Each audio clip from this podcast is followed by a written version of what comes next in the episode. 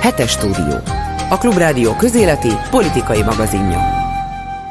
A Hetes Stúdió második órájában, ahogy az már lenni szokott, újságíró kollégáimmal vitatjuk meg a hét és a világ legfontosabb eseményeit. A stúdióban itt van velem Katus Eszter, az Átlátszó oknyomozó portál újságírója, Józsa Márta és Bolgár György, a Klubrádió munkatársai. Eddig egyedül ültem a stúdióba, de most már a járványhelyzetre való tekintettel Gyurival együtt fölvettük a maszkot, és így próbálunk meg jó példát mutatni a rádióhallgatóknak, már amennyire ez a rádión keresztül látszik. Hozzon magával még egy embert, vagy még egy maszkot. No, melyik volt? Elég sok minden történt a héten, nagyon sok esemény volt, és nagyon sok érdekes kijelentés is hangzott el. Melyik volt az, amelyik ebből a sűrű mezőnyből mégis kiemelkedett szerintetek? Nem tudom, nekem a Demeter Szilárd történet volt érdekes, mert annyira abszurd, annyira bizarr, és annyira nem tudom hova tenni, hogy egész héten ezen agyaltam, hogy ezzel most mit csináljunk, meg mit mondhassunk el. Azon kívül rendkívül örültem, hogy a Facebookon az üzenőfalam tele van Parti Nagy Lajos versekkel, mert szinte az egész társadalom így tiltakozott, vagy próbált meg tiltakozni a Demeter Szilárd féle bordítság ellen. Hát az a helyzet, hogy ezútt ugye egy politikai elemző műsor lenne, nem egy pszichiátriai elemző műsor, és félek, hogy át... Az a többi témánál is megeshet. Átcsúszunk egy idegen területre a számomra. Tőlem kérdezed? Hát, hát szerintem, vagy nekem legalábbis a Márki-Zay okozta a legtöbb örömet, vagy műsor témát, amikor azt mondta Brüsszelben, hogy fasiszta pártállamot épít a korrupt Orbán Viktor. Ez elég kemény mondat volt, sokan föl is figyeltek rá, és annyiban volt más, mint ami erről a kérdésről az elmúlt mondjuk tíz évben leíródott, elhangzott, hogy Márki-Zay nem kerülgette. Nem mondta azt, hogy fasiszta jellegű, vagy vannak benne fasiszta elemek, nem mondta azt, hogy fasisztoid, azt mondta, fasiszta pártállamot épít, pont. Jól hangzott. Hát mert ami hápog, mint egy kacsa. Így van. Ugye hát ehhez nem nagyon van mit hozzáfűzni, mert hogyha a társadalom kritikai szempontból nézzük, akkor tulajdonképpen nagyon sok olyan tétel van, ami egy ilyen egyeduralmi rendszerre sajnos ráhúzható. Tehát lehet, hogy nekünk magyaroknak azért ez egy picit bántja az önbecsülésünket, de ettől ez még így van?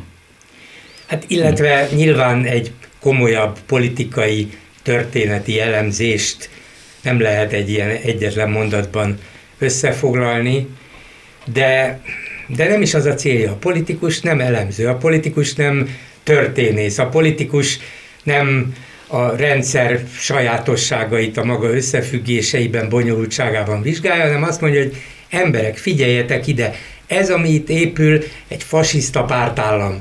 Hogy most-e, vagy jövőre, vagy öt év múlva lesz, mindegy, az elemei úgy állnak össze, hogy ez egy fasiszta pártállam, és a korrupt Orbán építi.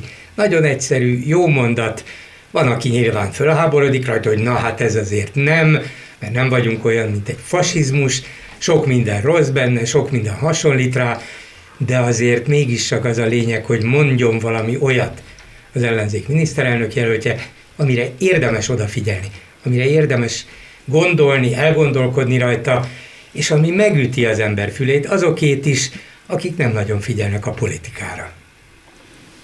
Hát elég nagy baj ez, hogyha ilyen mondatokkal kell felfigyelni valakire, én úgy gondolom. Hát baj vagy nem baj, ilyen a világ, ilyen a, ilyen a nyilvánosság, ilyen lett a modern politika. Ha nem mond valaki valami határozottat, uh-huh. amiben, amiben természetesen nagyon sok igazság van, akkor nem figyelnek oda rá. Lehet mondani egy nagyon védhető mellékmondatokkal és, és egyebekkel alátámasztott, nagyon pontos elemzést arról, hogy milyen is ez a rendszer Magyarországon. Én a legjobban ezt szeretem, amikor azt mondják társadalomtudósok, hogy hibrid rendszer. Na jó, ez az, amikor nem mondok semmit. Hát ez olyan majdnem, mint a hibrid kukoricát, a fene se tudja pontosan, hogy mi az. De muszáj mindig a közbeszédnek ilyen szintűnek lennie? Hát ez, ez egy, szerintem ez egy vészjelzés, tehát amikor valaki a, a, a ködbe megnyomja a, a kötkürtöt. De már hányszor hányan megnyomták a kötkürtöt, és nem történt semmi. Tehát attól, hogy szerintem még nyolcszor elmondjuk, ugyanezt nem fog változni. De nem ugyanezt mondtuk, épp ez benne a különbség, hogy ezt uh-huh. így nem mondta senki. Más, máshogy hangzik, határozottabb, figyelmeztetőbb, ez egy vészjelző csengő. Lehet, hogy valakit nem érdekel, fasiszta, fasisztát, Istenem. Ettől nem fogok jobban vagy rosszabbul élni. És most kitől várjuk, hogy megnyomtuk a csengőt, hogy mi fog történni, hol fog történni valami? Tehát ez kiben, kiben fog lecsapódni, vagy kinél szól? Szavazópolgárban kell, hogy lecsapódjék. Nyilván nem nekem mondta, nem is feltétlenül azoknak, akik ott voltak, bár azoknak nyilván, mert ez a közönség volt a brüsszeli magyarok kétszáz főnyi társasága, persze nekik is, vagyis a potenciális szavazónak, de alapvetően a társadalomnak szólt, hogy emberek, vigyázzatok, és ennek tudatában szavazzatok jövőre.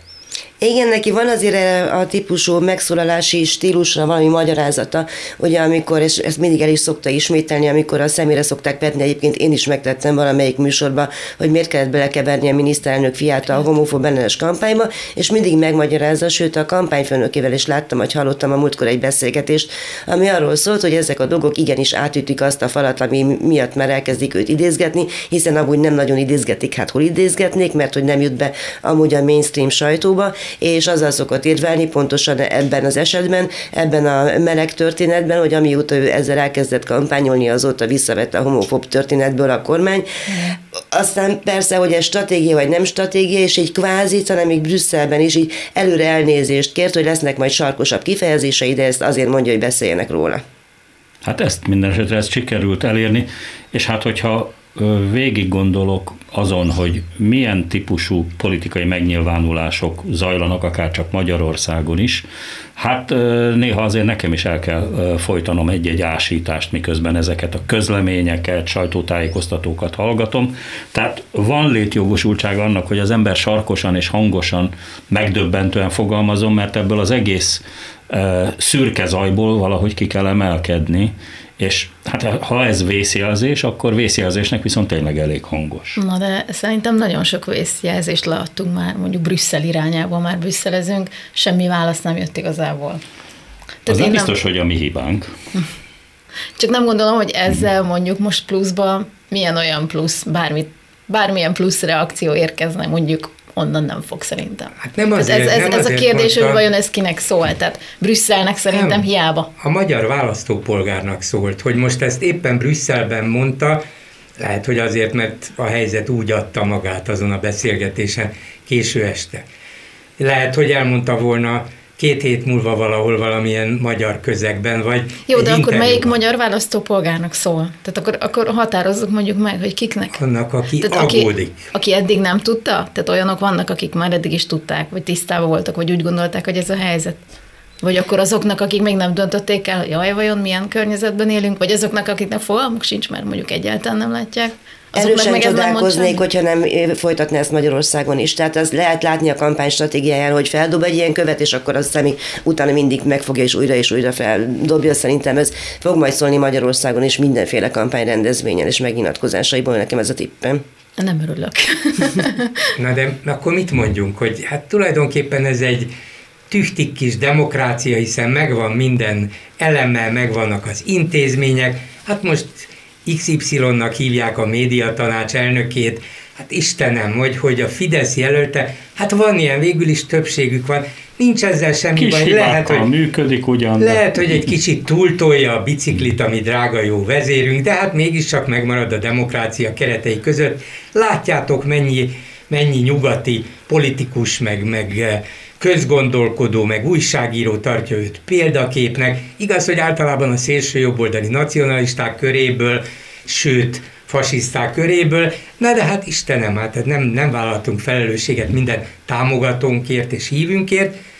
Miért nem lehet kimondani egy ilyet? Vitatkozni lehet de vele. Én azt gondolom, hogy ez már ki lett mondva többször. Nem, nem épp ez a lényeg, hogy nem lett kimondva. Az lett csak kimondva, hogy fasiszta elemei vannak. Olyasmi, mint a fasizmus volt. Ha ez így megy tovább, akkor esetleg már fasiszta, fasisztoid rendszer épül ki Magyarországon. Ilyen kereken, ilyen egyértelműen még nem mondta ki senki. Mondom, lehet vitatkozni vele, meg azzal is lehet, hogy lesz ennek hatása, nem tudom. De azért egy fontos, fontos választóvonal. Eljutott az ellenzék miniszterelnök jelöltje idáig. A többi és az eddigi vitákban az ellenzéki politikusok nem mondták ezt ki. Nagyon sok rosszat mondtak Orbán rendszeréről, ezt így senki nem mondta. Nem tudjuk, hogy helytálló egyébként, ez nyilván a Mussolini rendszerét kéne összehasonlítani Orbán Viktor rendszerével, és valószínűleg a Mussolini rendszerben is voltak olyan elemek, amelyek a demokrácia látszatát keltették.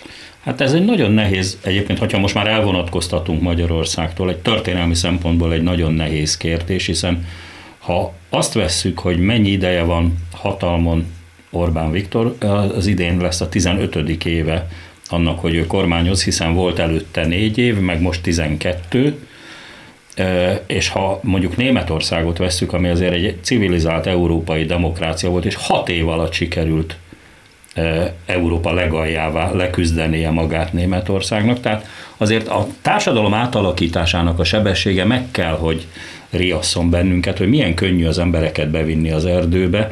Ilyen szempontból azért én azt gondolom, hogy van ok az aggodalomra, tehát nem előzmény nélküli Magyarországon sem a tekintélyelv, Mikszát óta tudjuk az urambátyám rendszer, és ezek azért érdekes dolgok, mert, mert a magyar társadalom bizonyos reflexei vagy válaszai, azok a tizenkilencedik század óta a monarchián, Horthy Miklóson, Rákosin, Kádáron, Orbánon és így tovább keresztül szinte érintetlenek maradtak.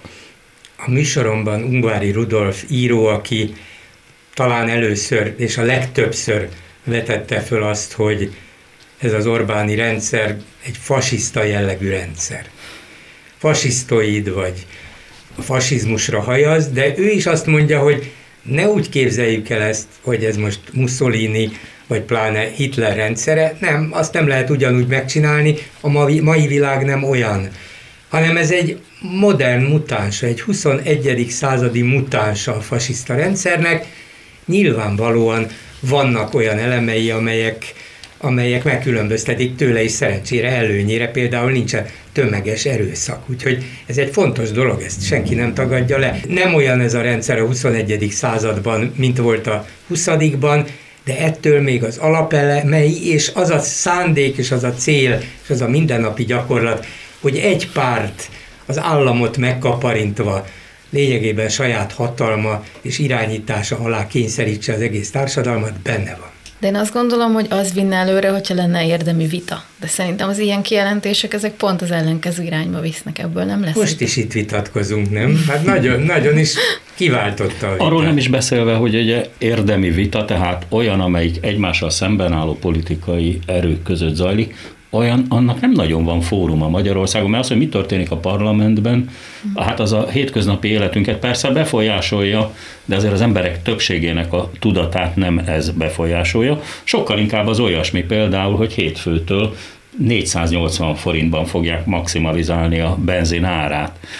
Nem tudom, hogy ki az, aki mostanában járt benzinkútnál, ugye így mulat egy magyar úr, nekem muszáj de volt de. a hétvége előtt teletankolnom az autót. Azt hittem a biciklidet, jó, jó, rendben. Most már ahhoz hideg van, de hát ezek a hangulatjavító intézkedések, ezek, ezek, ez a maximál benzinár, ez teljesen olyan, mint amihez a, a, én utoljára a Kádár rendszerből emlékszem ilyesmire. Hát hasonlít azért a rezsicsökkentésre és annak az egész kommunikációjára, tehát ez szerintem ugyanarról a tőről fakad. Valószínűleg ugyanannyira kártékony tud lenni hosszú távon, mint a rezsicsökkentés, vagy legalábbis a piackorlátozó intézkedések többsége kártékony tud lenni. Ugyanakkor vannak baloldali érvek, vagy elképzelhetők baloldali érvek is, és nem a magyar belpolitikára gondolok, hanem egyáltalán amellett, hogy bizonyos rétegeknek bizonyos célra, tehát hogy ne legyen drágább a kenyér, ezért lehetne olcsóbb a benzin, és így tovább. Tehát ezeket a dolgokat elképzelhetők, hogy közgazdászok meg tudják magyarázni, de az egyoldalú és egyetlen csak politikai célú beavatkozást a piacgazdaságba, azt azért nem hiszem, hogy bárki pártolna. Ráadásul az ellenzéki pártok is beavatkozást követeltek, talán nem ezzel a módszerrel, hanem mondjuk azzal, hogy a jövedéki adó csökkentsék. Erre Orbánék azt mondták, nem lehet, mert az már olyan alacsony, hogy ez a minimumon van, ez is lehet, de csak mellesleg jegyzem meg, Mikor gátolta az Orbán kormányt bármiben is az, hogy azt az Európai Uniós szabályok szerint nem lehet megcsinálni, nem szabad megcsinálni? Soha. Legföljebb csökkentik a jövedelemadót, az Európai Unió majd lassan kötelezettségszegési eljárást fog végrehajtani, vagy indítani, aztán jutnak valamire, és azt mondják, hát nem szabad, hogy így maradjon, mi meg azt mondjuk, de ez már egy év, hogy de szabad, és akkor a legrosszabb esetben elmegy az Európai Bíróságig, amelyik azt mondja, hogy nem szabad csökkenteni, vagy nem, nem lett volna szabad csökkenteni, úgyhogy Magyarország büntetést fizet, vagy nem, nem fizet büntetést elsősorban, hanem visszaállítja a jövedéki adó szintjét a kötelezőre. De mi történik? Éppen most meszelt el az Európai Bizottság Magyarországot, és megint az Európai Bírósághoz küldte, hogy nem tetszettek végrehajtani a menekültekkel, a migránsok fogadásával kapcsolatos Európai Bírósági ítéletet, úgyhogy majd most az Európai Bíróság napi büntetést fog kiszabni a magyar kormányra. De mindez egy több éves folyamat. Az energiaárak, az üzemanyagárak nyilván nem örökké maradnak így, vagy nem hosszú évekre, ha igen, akkor viszont egész másfajta intézkedések kellenek, úgyhogy nyugodtan megtehették volna azt is, hogy csökkentik a jövedéki adót, megrántják a vállukat, azt mondja, intézkedjen az, az Európai Bizottság, aztán kivárjuk. Ezt, mást is kibírtunk már, ezt is kifogjuk. Az azt a kutya nem tiltja, hogy az áfát csökkentsék. Az pláne nem, igen, igen. De közben meg ott van az a másik meggondolás, hogy amikor drága az energia, és amikor az embereket arra kellene ösztönözni, ahogy Márki-Zay is többször mondta, hogy próbálják visszafogni az energiafogyasztásukat, akár benzinben, akár fűtésben, gázban, elektromos energiában, akkor az olcsó ár nyilván erre nem sarkal senkit. Jó, még az olcsóból is lehet spórolni, de ha nem érzik az emberek a bőrükön, hogy ez mennyibe kerül, akkor ez nem fogja őket ösztönözni. Nem mondom, hogy ez most feltétlenül így kellett volna, hogy legyen, mert hirtelen elég gyorsan emelkedett föl az üzemanyag ára.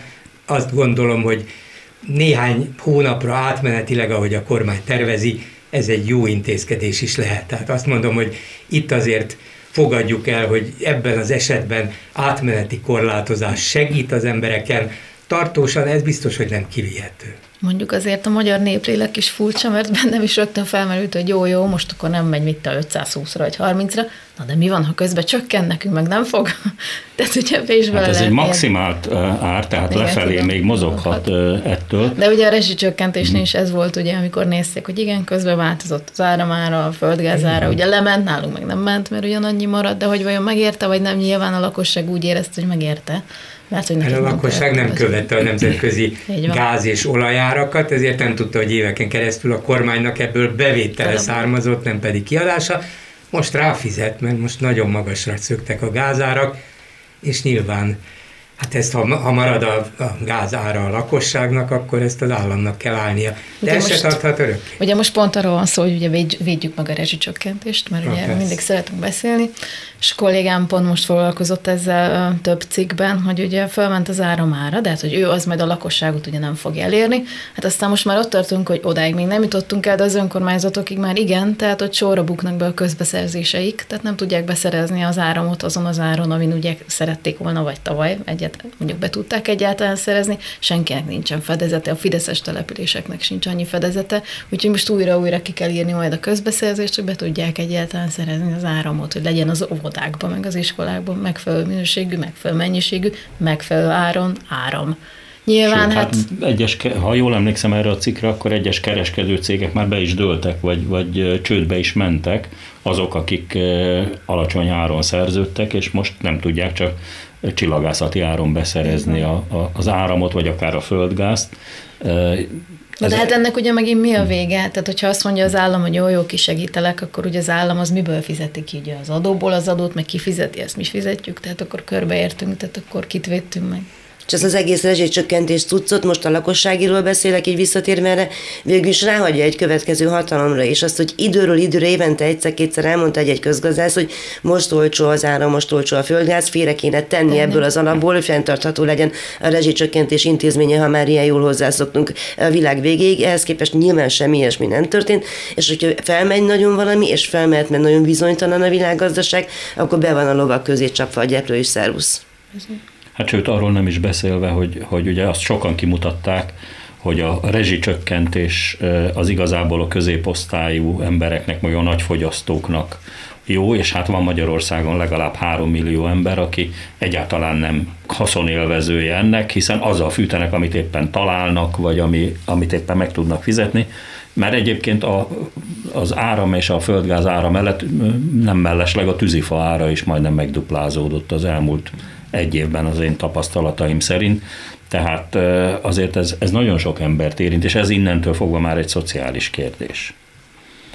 No de ha még az energiánál maradunk, ugye én a jegyzetben is megemlítettem, hogy valahogy nem érzem azt a ö, nagy putyini barátságot Magyarország irányába, miközben ugye első ugrásra ö, A, a magyar kormány bármit megvétóz Brüsszelben, ami ne, esetleg Putyinnak nem tetszik, de hát ennek nincsen a másik oldalon ellentéte, mert ellentételezése, mert mindössze kötöttünk egy hosszú távú földgáz egyezményt a Gazprommal, nagyon jó, pipa, volt Szijártó Péter Szentpéterváron, ide is eljöttek a, a Gazprom vezetői Budapestre, de ettől még az energiaárak nem lettek olcsóbbak, nem kapunk kedvezményesen, tehát cserébe nem nagyon kapunk, vagy nem látjuk, hogy kapunk egyáltalán valamit.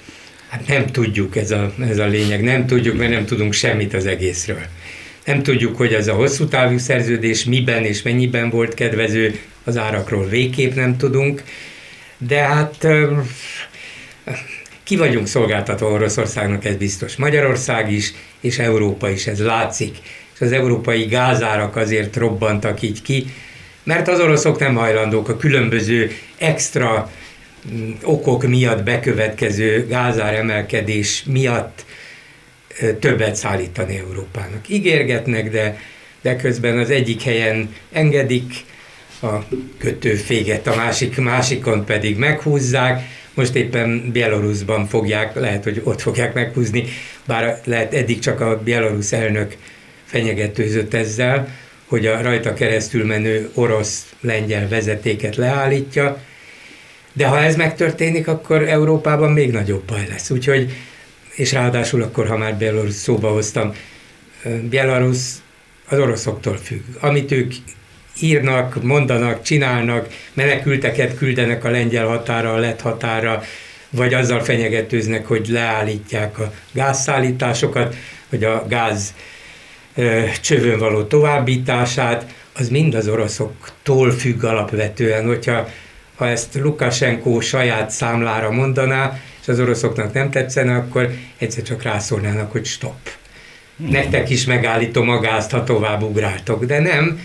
Vagyis és az lenne, mindent... hogy vologya fölvenni a telefont a Kremlbe, és azt mondaná, Szása, ne ugrálj már, mert így, így eltüntetünk. De minden az oroszoktól függ. Nyilván a menekültek odaszállítása is, meg, hát, meg ez a földgázzal. Ugye, ha annak csak a logisztikai részét veszem, akkor a Belarus önmagában véve, ugye itt a hallgató kedvéért, te, én vagy egy, egy, egy ö, iraki menekült nem tud Belarusz területére belépni máshogy, mint Belarusz állami segítséggel, de Belarusz önmagában egy ilyen volumenű légihidat, mint ami Szíria és Irak között működött és Minszk célponttal, önmaga egyedül nem nagyon tud megszervezni, bár kétségtelen, hogy volt olyan, hogy napi három-négy repülőgép is ö, ment ö, Belarusz és Irak, illetve Szíria között, tehát itt azért én nekem úgy tűnik, hogy azért az oroszok keze is vastagon benne van ebben a dologban. Biztos. Biztos, most azt olvastam, hogy a törökök közölték, hogy leállítják az Isztambul-Minszki járatot éppen emiatt. Tehát volt nyilván egy ilyen harmadik út is törökökön keresztül, de mindez az oroszok közbeavatkozása, vagy az oroszok háttérből való irányítása nélkül biztos, hogy nem menne. Nyilván ez egy közös érdek, persze, de amott visszatérve erre a földgáz történetre is, ez is tulajdonképpen egy háborúnak egy része, tehát Putyin kezében van egy fegyver, amelyikkel iskolázni tudja Európát, és egy másik fegyver, ugye ez a menekült történet. Az egy megint csak másik szála a dolognak, hogy egyre többen mondják azt, hogy hát a kínai energiaigények azok olyan hatalmasak, hogy Putyin nem függ már Európától, tehát nyugodtan tud ugrálni, hiszen az oroszok mindenképpen a gázbevételre nagyon is rá vannak szorulva, nem egy túlságosan árnyalt az a gazdaság, energia függő és energiaexport függő gazdaság, viszont hogyha a Kína itt bejelentkezik, és esetleg ő is mozgatja a háttérben a szálakat, az egy elég izgi része lesz a dolognak. Nekem a ezzel a hírrel kapcsolatban az a, az a szófordulat, hogy mesterséges migránsválság, az azért így megütötte a fülem, nyilván pont arról, amit most itt beszéltünk, hogy ki hogyan, kinek, minek érdeke, és hogy miért szállítják, és hova, és, és mi történik, de itt emberekről beszélünk ahol. Tehát, hogy ezek, ezek valós emberek, akiket cipelnek oda, meg lőnek le, meg hagynak ott megfagyni, meg ott hagynak egy hát, krízisben. Ugye, hogyha elindulunk az elejétől, akkor ezek az emberek végtelenül kiszolgáltatott Abszolút. helyzetben vannak, és a remény legkisebb felcsillanása is elég ahhoz, hogy csapott papot ott hagyjanak, felszálljanak egy Isten tudja hova menő repülőgépre, hiszen ők honnan az ördögből tudnák, hogy Belaruszt eszik vagy isszák, csak onnan el. És hát ugye állami szervezés nélkül ezek az emberek nem szállhatnának ki a minszki repülőtéren, majd eltoloncolják, elbuszoztatják őket tulajdonképpen a, a határa, és hát már láttunk hátborzongató jelentet, amikor a fejük felett géppisztoly sorozatokat adott le a belarusz rendőr, határőr, Isten tudja kicsoda, csak azért, hogy terelje őket a lengyel oldalra. De van ennél aljasabb dolog? Hát igen, hát de nem embereket nélkül. Azért az a, a Lukasenka rendszernek azért elég széles a palettája, tehát van miből egész. választani, mert tulajdonképpen nagyon is lőhetnék őket. Hát meg repülőgépet is térítettek már el gyakorlatilag politikai okokból, igen. És éppen májusban is szerintem ez össze is függ, ez a menekültválság, még az akkori, akkori történetet. Csak azt akartam mondani, hogy az, hogy az embereket és menekülő embereket használni politikai fegyverként, és magát a kvázi migránsválságot, a hallgatók kedvéért mondom, hogy idézőjelet is kitettem a, a mondanom mellé, azt csinálta kétezer-tizenötben Orbán Viktor, mert hogy mit csinált, összegyűjtötte, összegyűjtötte parkoltatait, és utána ráengedte őket Nyugat-Európára azért, hogy a saját belpolitikai kampányát is megcsinálja, és hogy tudja zsarolni Nyugat-Európát, de már azt veszük egyébként a kilencvenes határnyitás és politikai nyomásgyakorlás volt, amikor a keletnémeteket kiengedtük, csak ugye annak más volt a felhangja, és más volt a politikai üzenete. Van még egy nagyon súlyos kérdés, ez pedig az, hogy a lengyelek számára azért a saját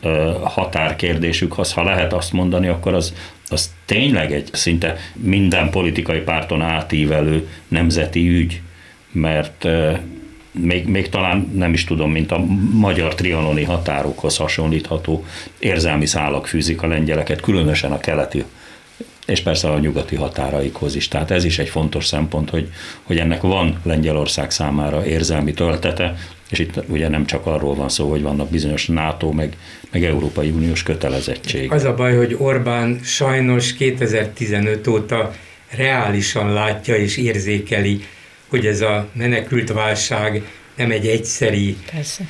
dolog, amit, amit valahogy majd kezelünk, és aztán, aztán fájtlat rá, hanem ez állandóan itt marad. Belátható jövőben itt lesz, Európa egy sokkal jobb színvonalon élő, emberibb társadalom, amelyik lehetőséget kínál még a tulajdonképpen képzetlen bevándorlónak is, megpróbálja tanítani, képezni, fölnevelni, és adni neki megélhetési lehetőséget. Ráadásul Európának valóban szüksége van új és új bevándorlókra, de szeretné ezt nyilván maga rendezni, maga irányítani, maga megválogatni azokat, akik bejöhetnek a kontinensre. Ez a menekültválság sorozat viszont azt mutatja, hogy miután könnyebb az embereknek mozogniuk, mint húsz-harminc évvel ezelőtt, a határokon is könnyebben át tudnak menni. Információt is könnyebben kapnak. Így van, telefonjuk van, pillanatonként szerezhetnek új információkat, tehát az ő mozgási lehetőségeik könnyebbek, és ezért hát erre egy iparág is épült, embercsempész iparág szerte a kontinensen, meg azon kívül.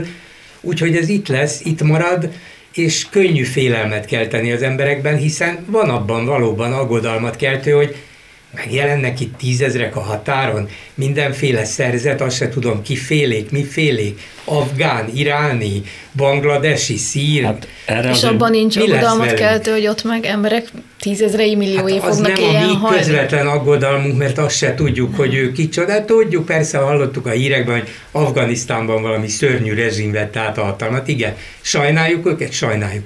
De hogy ide jöjjenek, ezt már sem a magyar átlagember, és nyilván a német átlagember sem fogadja el. Azt mondják, hogy jó, hát segítsünk a legrászorultabbakon, a leginkább veszélyezteteken, de nehogy már ide millió számra jöjjenek. És ez valóban... Miközben azért tegyük hozzá ezt, a, ezt hogy ide ezrével jönnek, ezt egyedül Bakondi György, a miniszterelnök tanácsadója szereti, mint a kakukkos óra, így egy héten egyszer előjön és huhog egyet, hogy a déli határon szörnyű a helyzet, igen. És lássuk be, hogy ezeknek a menekült embereknek a nagy része esze ágába sincsen Magyarországra jönni, hiszen ő Németországba, Svédországba, Angliába vágyik, ott vannak rokonai, vagy azokról hallott. Magyarország ilyen szempontból nem veszélyeztetett, tehát ha arról lenne szó, hogy most be kell fogadni háromszáz embert, az égvilágon semmi nem történne. Ha három ezret, akkor se történne semmi. Na de hát semmi. Magyarországon mennyi nemzetiség van? Hát a kínaiaktól elkezdve, annyi Persze. ukránunk van. Meg... De nem is, nem is ez a kérdés. Én csak azt mondom, hogy politikailag reálisan látja a helyzetet Orbán, és használja ki a saját politikai céljaira, mint ahogy a lengyelek is.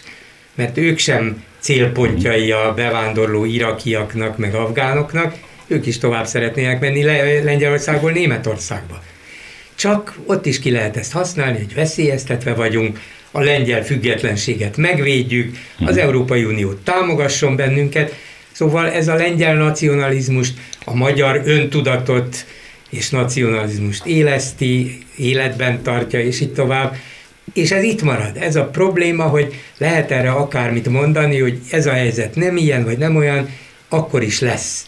Folyamatosan visszatérő, és mondom, aggodalmat keltő, mert Európa se, se tud mit kezdeni milliókkal, akik egyszerre rászabadulnak. Na, nem? És most kéne egy tök jó magyar ellenzéki párt, egy összefogás, hogy bárki, aki azt mondja, hogy na, nekünk van valami megoldási tervünk erre, és nem a kerítés. Hát de nem ez a mondás, hanem az, hogy ugye Márki-Zay azt szokta erre mondani, hogy azokat a migránsokat, akik bűnözők és Orbán telepített be, azokat nem szeretné, a többiekről megtárgyalnak. Viszont csak egy pillanatra visszatérve arra, amit mondtál, hogy az nagyon megdöbbentő, hogy még tizenötben is voltak olyan mondások, amelyben megpróbálták az emberi jogi és humanitárius szempontokat fölvetni. Itt most egyáltalán nincs. Most pedig ugye a tizenöt az ráadásul nyár volt, nem mindegy, és ott pedig most láttam a há vé gé újságírójának a ilyen videó bejelentkezését, hogy ott azért nulla fok körüli a hőmérséklet, kint alszanak, vagy kint vannak nem tudom mióta, és ő azt is mondta, hogy nem csak a fehér oroszok, hanem a lengyel oldalon is adnak le figyelmeztető lövéseket, és nem tudunk arról, hogy bárki oda ment volna. Mármint, hát, hogy segítséget nyújtani. nyújtani. Na most hát arról nem is beszélve, hogy ugye azért a Európa civilizált részén van menekültügyi ellátórendszer, információs rendszer, amelyik ezt feldolgozza, aki kikérdezi ezeket az embereket, honnan jöttek, mit csinálnak, papírokat ad nekik, és így tovább. Nálunk gyakorlatilag semmi ilyesmi nem történt, sőt, ami volt, azt is visszaépítettük és megszüntettük, szégyengyalázat, mert egyébként úgy csenden jegyzem meg, hogy Magyarországról ezerkilencszázötvenhat után kétszázezer ember menekült el. Tehát mi lett volna akkor, hogyha a hegyes halomnál az osztrák sógorok azt mondják, hogy már pedig ti jöttök vissza. És őket is kvóták szerint osztották egyébként szét, tehát hát ez amúgy, egyáltalán amúgy nem ez egy igaz, újdonság ez a sztori. Ausztráliától Kanadáig mindenhol. Igen. És egyébként a legdurvább az egészben az, ha teljesen lecsupaszítjuk az egészet, semmi máson nem múlik az, hogy ki hova, meg merre, kinek milyen szerencséje volt, hogy hova született. Ennyi. Hát ez persze, semmi máson. Ez igaz. Csak kérd, mondod, hogy az ellenzéknek van erre programja, azon kívül, hogy a kerítés marad. Nincs, mert nem is lehet. Tulajdonképpen a legdemokratikusabb és a leghumánusabb politikai szervezetek Amerikától Nyugat-Európáig sem tudnak mást mondani, mint hogy próbáljuk elbírálni korrekten, objektíven a menedékért folyamodók helyzetét, és, és és adjuk meg nekik a lehetőséget, hogy letelepedjenek, ha arra rászorulnak, és küldjük vissza azokat, akik nem.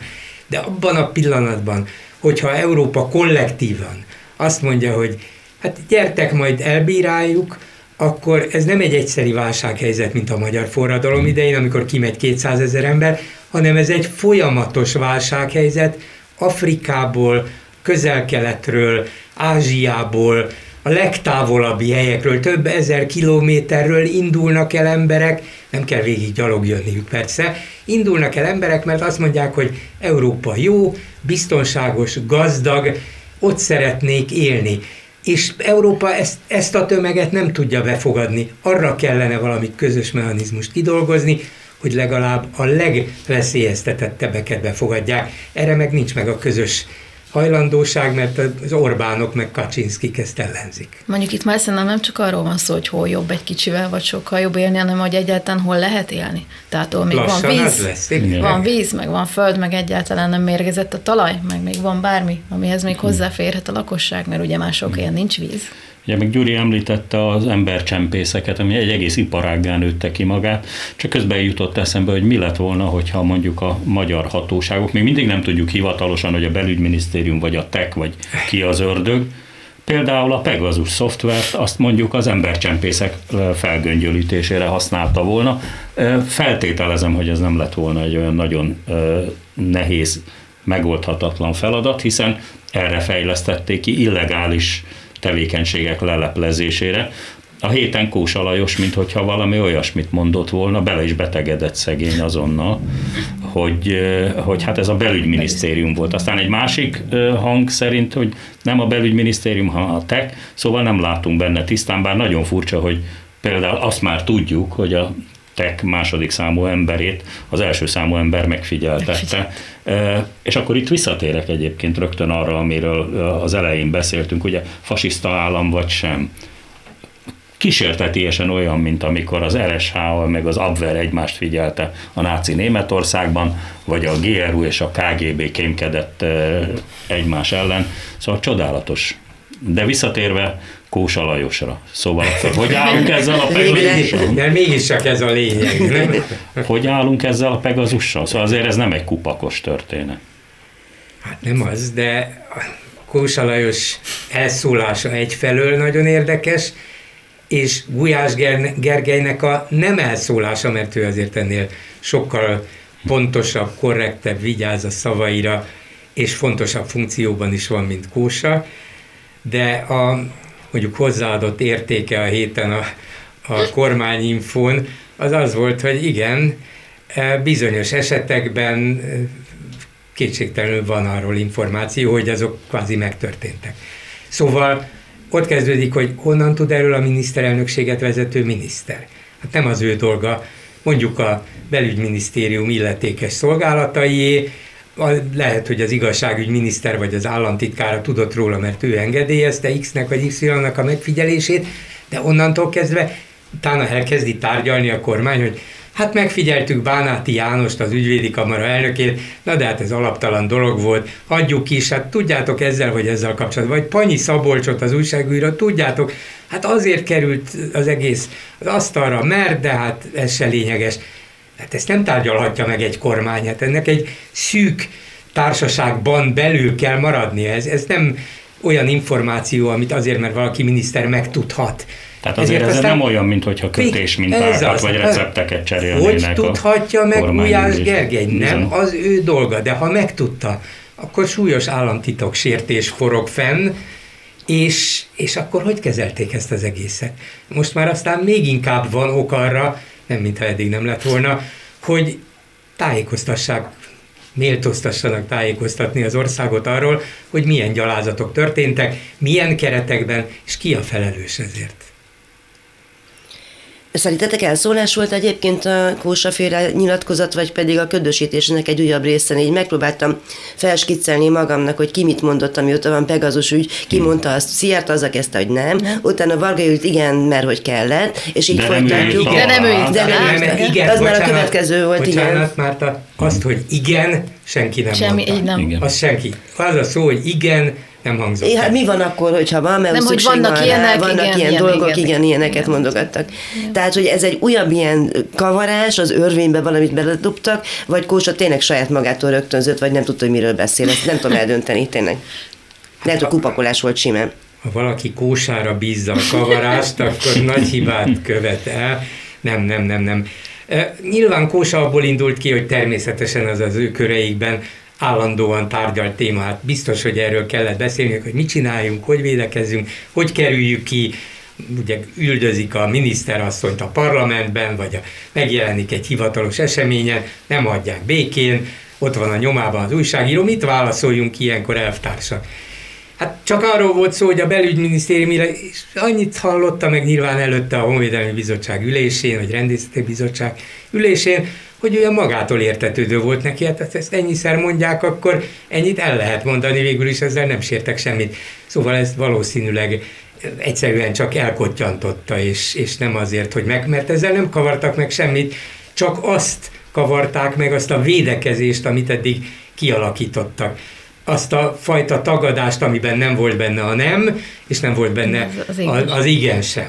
Hát ezzel és ki azért, lehetett azért hordozni. Emlékeztessük a hallgatókat, hogy ez egy olyan szoftver, amelyet kétezer-tizennyolc előtt ugye az izraeli állam, a Hezbollah és más bizonyítottan terrorista szervezet elleni küzdelemre fejlesztett ki, és csak államoknak adott el. Tehát nincs olyan, hogy a Himi-Humi Kft. Szabolcs-Szatmár megyéből megkereste, mert volt annyi pénze, és megvette ezt a szoftvert. Tehát, hogyha ez Magyarországra került, már pedig ugye a, az egész botrány kirobbanása óta az egészen bizonyosan kiderült, hogy sokan, több ember, ügyvéd, újságíró, fotós, polgármester, polgármester volt a, a, a listán. Engem még mindig az érdekel, hogy mit akartak ezzel megtudni, amit amúgy nem nagyon lehetne. Tehát, hogy már annyi információ van minden, mindenhol szinte minden elérhető, a Facebook látja az egész életünket, a Google minden tud rólunk, a kereséseinket, a kapcsolataikon keresztül, tehát nagyjából minden kiderült, most csak azért használták, mert megtehették, hogy ők ezt használhatják, és még ilyenünk is van, lám-lám. Én azt gondolom, hogy ennél bonyolultabb a dolog, és egy által a hatalomra jellemző paranoiának a tükre ez, amit látunk. Tehát, Tehát a saját embereiket akarták volna ezzel is megtudni, hogy azt milyen kapcsolatokat, meg, mert mást én egyszerűen nem tudok elképzelni, még mi, mi az, amit nem tudom, hát látták, tudják, hogy milyen korrupciófeltáró ügyeken dolgoznak, mondjuk az újságírók. Tehát, hogy semmi olyan szerintem nem volt. Igazából nincs már rejtve semmi, annyira minden látható mindenhol, hogy mi volt még az a plusz tartalom, amihez nekik ez mindenképpen feltétlenül. Hogy komoly ember nem visz be a zsebében egy telefont egy bizalmas megbeszélésre. Tehát azt már szerintem egy óvodás is tudja, hogyha valamit nagyon nem akarunk, hogy kiszivárogjon, akkor jó messzire elrakjuk a telónkat. Nálam sincs itt. Nálam itt van speciál, úgyhogy... Nem is fogják uh, hallani ezt a beszélgetést, pedig azért csináljuk. Hát a, ezzel együtt én azt gondolom, hogy, hogy ebben ez az igazán rémisztő, mert még vannak olyan telefonszámok, és szerintem ezt a kollégák, akik ennek az egész ügynek a felderítésén dolgoztak, nemzetközi együttműködésbe, és akkor még jön hozzá ugye a Pandora Papers, ja. ahol, ahol már az üzleti disznóságok is kiderülnek, mert ez, ez mondjuk nem siklunk át fölötte, de ez csak egy szimpla botrány, hogy mondjuk az ügyvédi kamara elnökét, meg, meg oknyomozó újságírókat megfigyelnek, nem vonom meg a vállamat, meg nem akarom ezt kisebbíteni, mert ez önmagában is egy akkora botrány, hogy Nyugat-Európában ilyesmivel kormányok szoktak belebukni. Csak ezen már nem lepődünk. De ez Magyarország, nem Nyugat-Európa. Nem. Na de az egész, egész történetből azért olyasmi derül ki, és még mondom, még mindig vannak telefonszámok, amelyekről nem tudjuk, hogy kihez tartoznak, bár tippjeim talán még lennének, hogy, hogy az egész bizalmatlanság, tehát ez az egész ördögi kör, hogy milyen lehet vajon az emögötti gondolkodás, milyen jelleme van egy olyan embernek, aki vezető pozícióban van, és így gondolkodik. Hát pártállami gondolkodás, hogy hát fasiszta pártállami-e, vagy kommunista pártállami-e, azon lehet vitatkozni, Márki-Zay szerint fasiszta pártállami, de pártállami de gondolkodás. De hogy mit csinál azzal az információ, most megtud valamit, és akkor utána mi történt? Tehát amit, amit anélkül is meg tud csinálni. Mondjuk zsarol. De bárkit el lehet lehetetleníteni, és egy perc alatt ma már Magyarországon. Az nem is kév szoftver. Na jó, de hát mégiscsak Kína is valami miatt a totális megfigyelő rendszer kiépítésén fáradozik, pedig ott is meg lehet mindent tudni, és ott is mindenkinek van telefonja, szóval valószínűleg van ebben, valószínűleg rendszer szinten jobban át lehet tekinteni talán, hogy milyen fajta mozgások vannak, ki kivel barátkozik, és így tovább, tehát valószínűleg valami ilyesmire alkalmas a hálózat elméleti megoldásukra. Minden esetre én a legsúlyosabbnak az összes eddig nyilvánosságra került név közül Aszódi Attiláét tartom. Hmm. Aki a Paks kettő bővítésért felelős kormánybiztos és államtitkár volt. Azon kívül, hogy egy jó szakember, és aki a nyilvánosság előtt is érvelhető módon védte a paksi beruházást. És aztán egyszer csak leváltották, lehet, hogy éppen a lehallgatás nyomán megtudott információk alapján. De akármit hallottam... Gyuri, bocsánat, de el, elhiszette nem, azt, hogy, hogy Aszódi Attila valami... Nem, nem á, hiszem el. Azért mondom, hogy nem hiszem el, de most mondom, hogy lehet, hogy annak alapján. De ha valóban valami súlyos dolgot követett volna el, ami indokolhatta volna az ő megfigyelését. Akkor nem megy el egyetemi tanárnak, vagy nem tudom milyen intézet vezetőjének, hanem akkor börtönben ül. Így, így. De semmi ilyen nem történt egyetlen olyan emberrel sem, akiről tudjuk, hogy lehallgatták, megfigyelték. Vagyis ezek alaptalanok kellettek, hogy Abszolút. legyenek. Ha csak nem az történt, de biztos vagyok benne, hogy nem, hogy Aszódi Attila tárgyalt egy orosz tisztségviselővel, és az az orosz valamit nagyon akart megtudni arról az atomerőműről, amit ők terveztek és ők építenek nálunk, és ezért kémkedett Aszódi Attilánál. Aszódi Attila nem hagyta magát, nem adott ki semmit az égvilágon, ellenben nekünk védekeznünk kell az orosz behatolás ellen, de hát ez marhaság.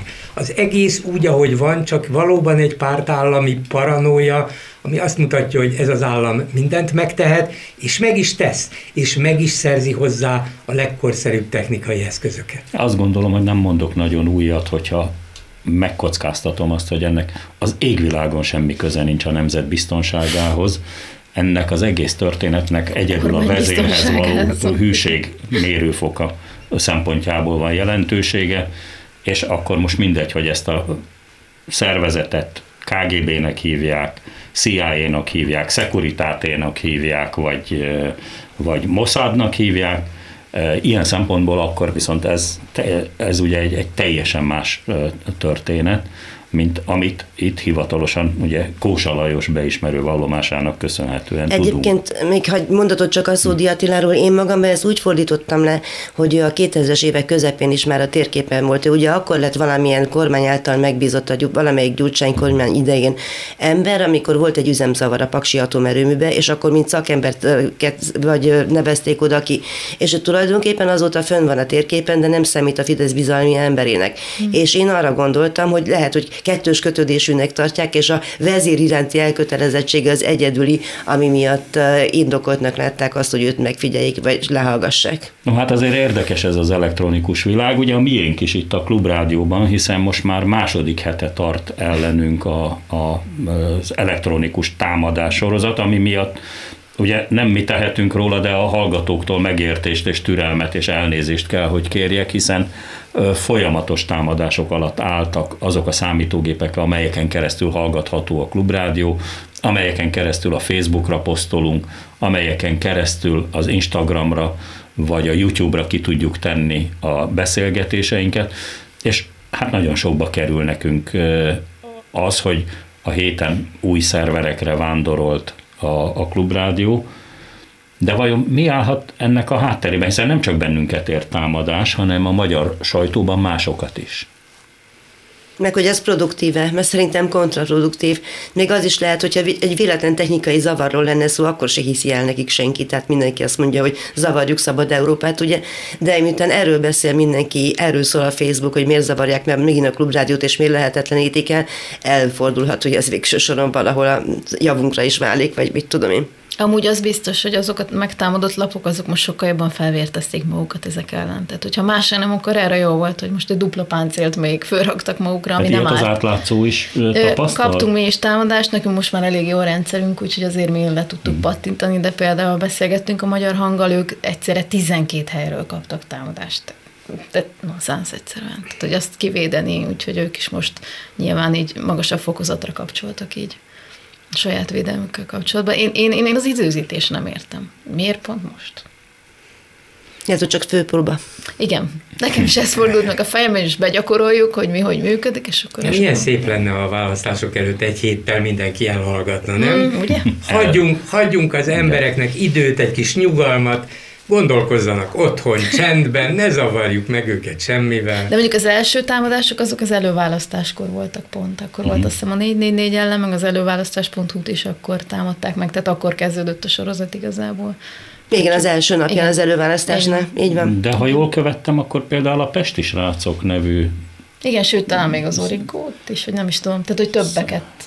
Tehát, hogy nem csak a függetlennek nevezett médiát. Tehát azt igen. nem tudom, hogy ez most csak a rendkedvéért, vagy álcázásként volt, és valójában a magukat baloldalinak, vagy liberálisnak, vagy szabadnak meghatározó médiumokat vették-e így a célpontként tűz alá, De hát nálunk az egész biztos, hogy a Klubrádió esetében, miután nekünk egyed, egyes egyedül a, az internet a, a lételemünk, ráadásul ugye az időzítés azért is furcsa, mert most lett vége a gyűjtési időszakunknak, és a hallgatókban az a benyomás keletkezett, hogy rossz helyre adták a pénzüket, hiszen nem tudják fogni a Klubrádiót, amire eddig pénzt áldoztak, miközben mi pedig, hát itt a kollégáim késő éjszakáig benn voltak a, a Klubrádióban minden áldott nap, és próbálták valahogy a rendszert lábra állítani.